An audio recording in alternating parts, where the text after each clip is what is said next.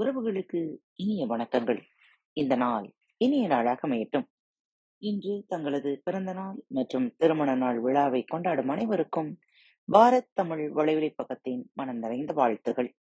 இன்று உங்களுக்கான பகுதி உடையார் பாகம் ஒன்றின் தொகுப்பிலிருந்து. ராஜராஜையின் கையிலிருந்த ஓலைக் குழலை கமலக்கண்ணன் வாங்கி பிரம்மராயரிடம் கொடுத்தான். பிரம்மராயர் அதை இடுப்பில் சொருகிக் கொண்டார். மன்னர் தனியே போய் ஓலை படித்தது அவருக்கு கவலையாக இருந்தது. தன்னை மீறி தன்னுடைய பார்வைக்கு வராமல் இந்த சோழ தேசத்தில் என்னமோ நடக்கிறது என்பது பிரம்மராயருக்கு வருத்தத்தை தரும் விஷயமாக இருந்தது. மன்னர் சட்டென்று திரும்பினார். பிரம்மராயரை பார்த்தார். இங்கு வாருங்கள் என்று குரல் கொடுத்தார். பிரம்மராயர் அருகே வர அந்த இரண்டு ஓலைகளையும் பிரம்மராயரிடம் நீட்டினார்.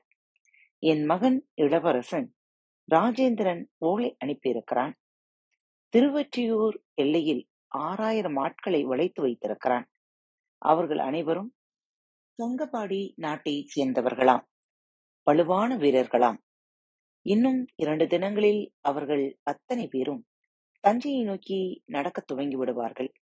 ஆனால் ஆறாயிரம் பேரும் மிகவும் முரட்டுத்தனமாக இருப்பதாகவும் அவர்களை தஞ்சை வரை கொண்டு வந்து சேர்ப்பது மிக கடினம் என்றும் அதற்கு பிறகு தஞ்சையின் நிலைமை என்ன எப்படி இருக்கும் என்று சொல்ல முடியாது என்றும் எழுதியிருந்தான். கடிதத்தை முடிக்கும் முன் கடைசியில் ஒரு கேள்வி கேட்டிருக்கிறான். இது அவசியமா என்று வினவியிருக்கிறான். அவன் கேள்வி எனக்கு கவலையை கொடுக்கிறது என்று மன்னர் கவலையானார். கிட்டத்தட்ட நூற்றி ஐம்பது ஆண்டுகளுக்கு முன்பு விஜயாலய சோழனால் ஆரம்பித்து வைக்கப்பட்ட இந்த புதிய சோழ பரம்பரையின் உன்னதமான காலம் மன்னர் உடையார் ஸ்ரீ ராஜராஜ தேவரின் காலம்தான்.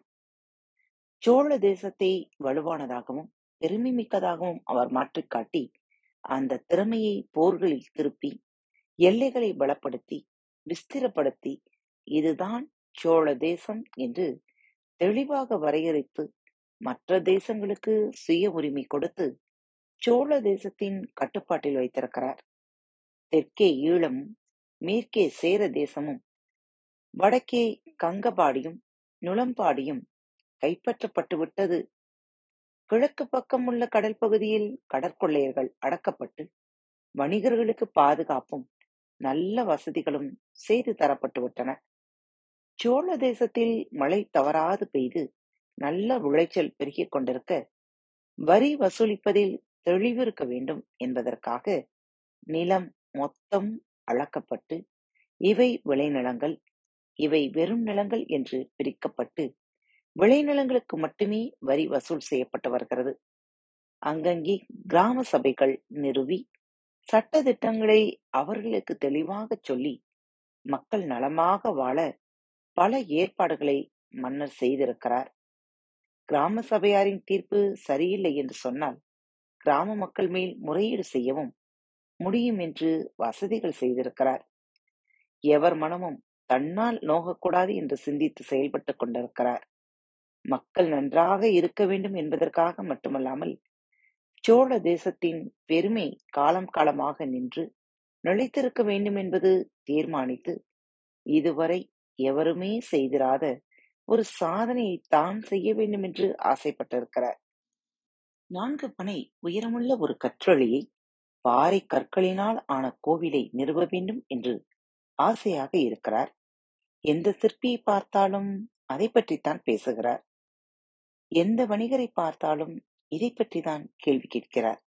இப்படி ஒரு கோவில் எழுப்பினால் அதில் உம்முடைய பங்கு என்ன என்று மன்னர் வணிகரை பார்த்து கேட்க எது வேண்டுமானாலும் தருகிறேன் என்று வணிகர்கள் மன்னரிடம் சொன்னார்கள். மன்னர் அவர்கள் கைகளை கோர்த்து கொள்வார். சிற்பிகளை முதுகில் தட்டி பாராட்டுவார். பாணர்களையும் படகோட்டிகளையும் போர்க்கருவிகள் செய்யும் கம்மாளர்களையும் சுற்றி உட்கார வைத்து தானும் உட்கார்ந்து கொண்டு தன்னுடைய கனவு என்ன என்பதை விவரிப்பார். அவர்கள் முரட்டு கூச்சலோடு மன்னரை வாழ்த்துவார்கள். என்ன செய்ய வேண்டும் சொல்லுங்கள் என்று குரல் கொடுப்பார்கள். உங்களின் வலுவான தோள்கள் வேண்டும் என்று மன்னர் பதில் சொல்வார்.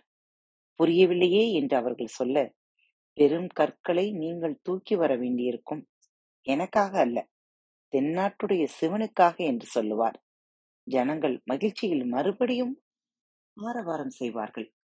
ஆனால் மன்னரே நான்கு பனை உயரமுள்ள கோவிலை மனிதர்களால் கட்ட முடியுமா? அதுவும் கற்கோவில் என்று சொல்கிறீர்களே செங்கல் மீது செங்கல் வைத்து அடுக்குவதென்றால் செய்துவிடலாம்.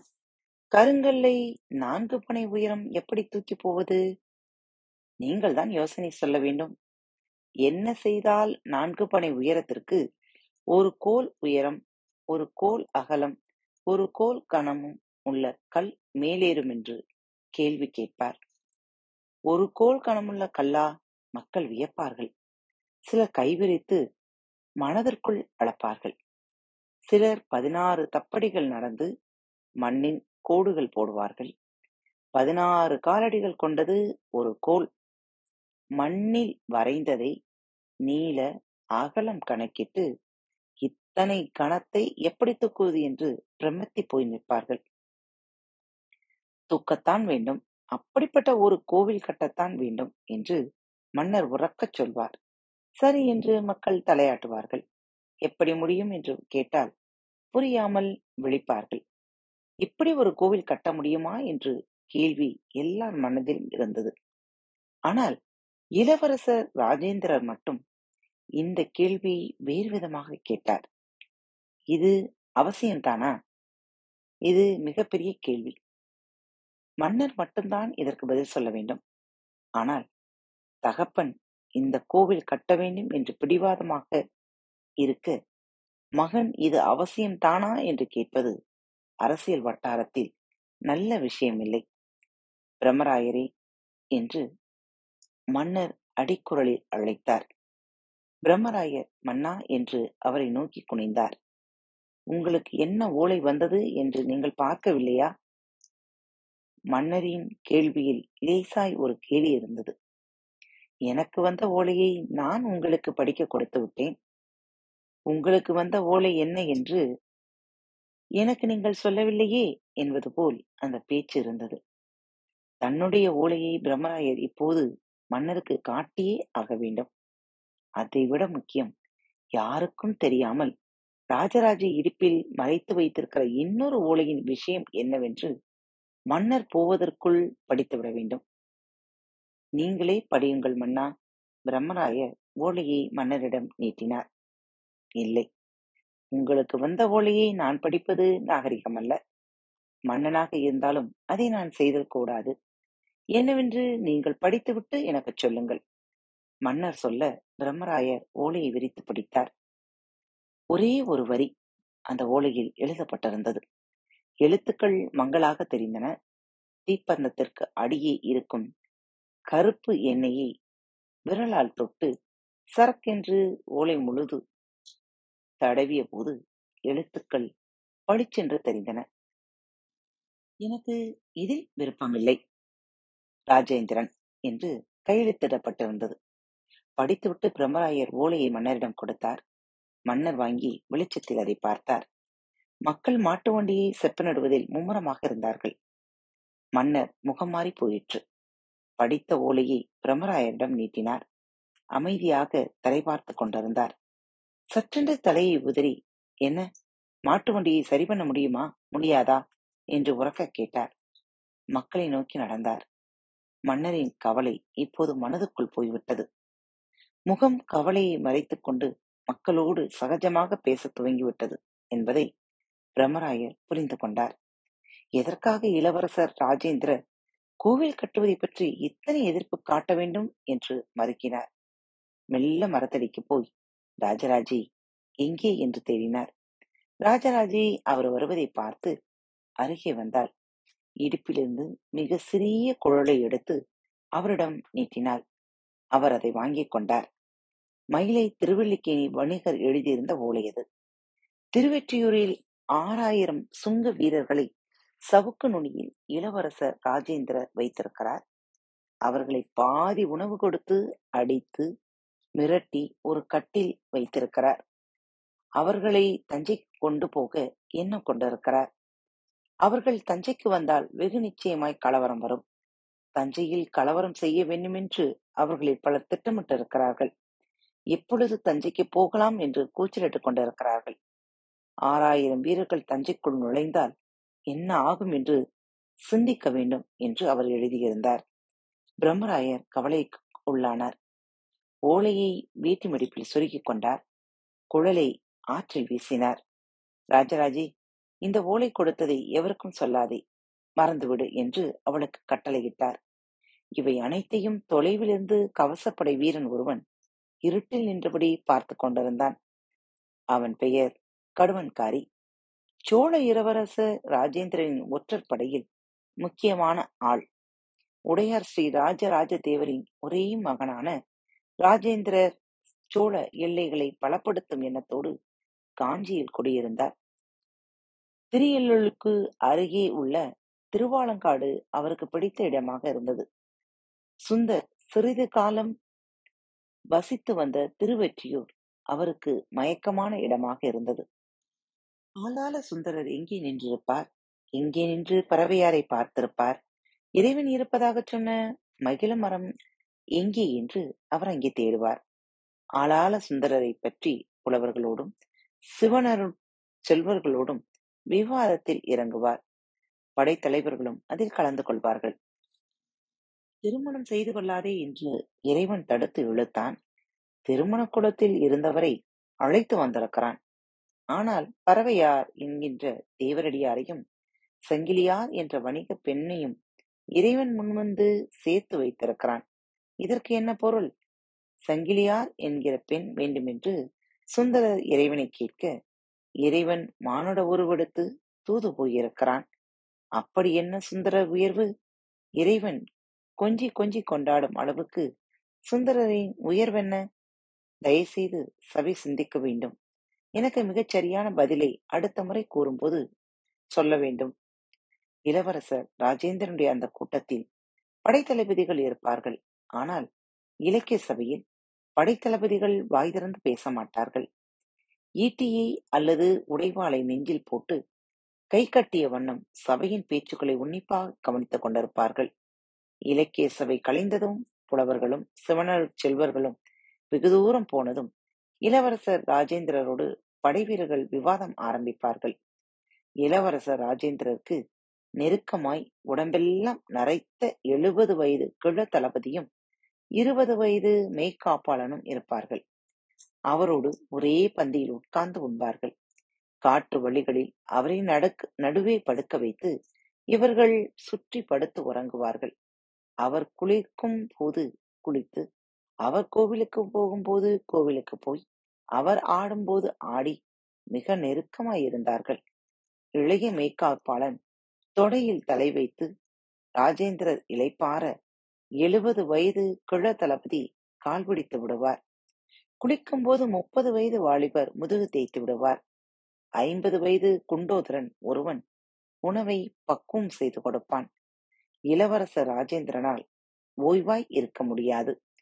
காஞ்சிபுரத்திலிருந்து திருவாலங்காடு திருவாலங்காட்டிலிருந்து திருமல்லிசை பிறகு திருநின்றவூர் பிறகு திருமுல்லை வாயில் பிறகு திருவழியதா தாயம் பிறகு திருவெற்றியூர் அதற்கு பிறகு திருமயிலை திருவல்லிக்கேணி பின்பு கடற்கரை ஓரமாய் பயணப்பட்டு திருவிடந்தை திரு இடைச்சுரம் திருக்கடல் மல்லை பிறகு மீண்டும் காஞ்சி மாநகரம் என்று பயணப்பட்டுக் கொண்டிருப்பார். அழுக்காது பயணப்படுபவர்களால் மட்டுமே ராஜேந்திரனுடன் இருக்க முடியும்.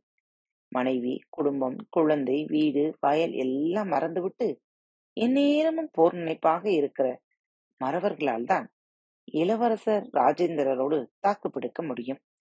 எப்பொழுதும் கேள்விகளினுடைய சுற்றும் அந்த இளைஞர் தகப்பனை விட்டு விலகி இருக்கவே விரும்பினார். அந்த இளைஞன் தன் படை வீரர்களை மகிழ்விப்பதை பெரிதும் விரும்பினார். என் படை வெறும் குடிகார கும்பல் அல்ல கொள்ளை கூட்டமும் அல்ல. அவர்கள் சிவனருட் செல்வர்கள். வாழ்வின் அனைத்தையும் புரிந்து திருநீறு பூசுபவர்கள். அதே சமயம் வாழ்வை அனுபவிப்பதில் எந்த குறையும் வைக்காதவர்கள் என்பார். சோழ தேசத்தில் படைகள் நடந்துதான் போகும். ராஜேந்திர சோழரின் படைகள் மட்டும் எப்போதும் ஓடிக்கொண்டிருப்பவை. நிற்காமல் மூன்று காதம் நான்கு காதம் ஓம் ஜம் என்று மூச்சரித்துக் கொண்டே அவர்களால் ஓட முடியும். கால் நாளிகை வேல்கம்பு மூழ்கி நின்றால் போதும். களைப்பு பறந்துவிடும். களைப்பு மனம் சம்பந்தப்பட்ட விஷயம். தலைவனாக இருப்பவன். தான் கீழே உள்ள படைவீரர்கள் ஒவ்வொருவரையும் கவனிக்க களைப்பும் கவலையும் அந்த படையை அண்டுவதே இல்லை. படைவீரர்கள் களைப்பை போக்கத்தான் இலக்கிய உபநியாசம் கோவில் வழிபாடு ஹோமம் வேத கோஷம் சில சமயம் மிதமிஞ்சிய மதுபானம் அருந்துதலும் பிசாசு கூத்தும் நடைபெறும். ராஜேந்திரர் தன் மடியில் தலை வைத்து உறங்க மாட்டாரா என்று படைவீரர்கள் ஏங்குவார்கள். தன் தோளில் தான் கால் வைத்து குதிரையேற மாட்டாரா என்று அலைவார்கள். அவரோடு விவாதத்தில் இறங்க விரும்புவார்கள். அவரிடம் பல ஆயிரக்கணக்கான சோழ வீரர்கள் அடிமைப்பட்டு கிடக்கிறார்கள். கடுவன்காரி இளவரசர் ராஜேந்திரனின் அன்பு அடிமை. சோழ தேசம் மாகோன்னந்தமான ராஜராஜரை சென்று விட்டது அந்த மாகோன்னந்தமான அரசருக்கு மிக மிக மகோனந்தமான ஒரு இளவரசர் பிறந்திருக்கிறார். பரத கண்டத்திலே இப்படி ஒரு அரசர் வாழ்ந்ததில்லை என்ற பெயரை இளவரசர் ராஜேந்திரர் தட்டி போகிறார். சரித்திரத்தில் அழியா புகழை பெறப்போகிறார் என்று கடுவன்காரி திடமாய் நம்பினான். கடுவன்காரி திருவெற்றியூர்காரன். பரதவர் இனத்தைச் சேர்ந்தவன்.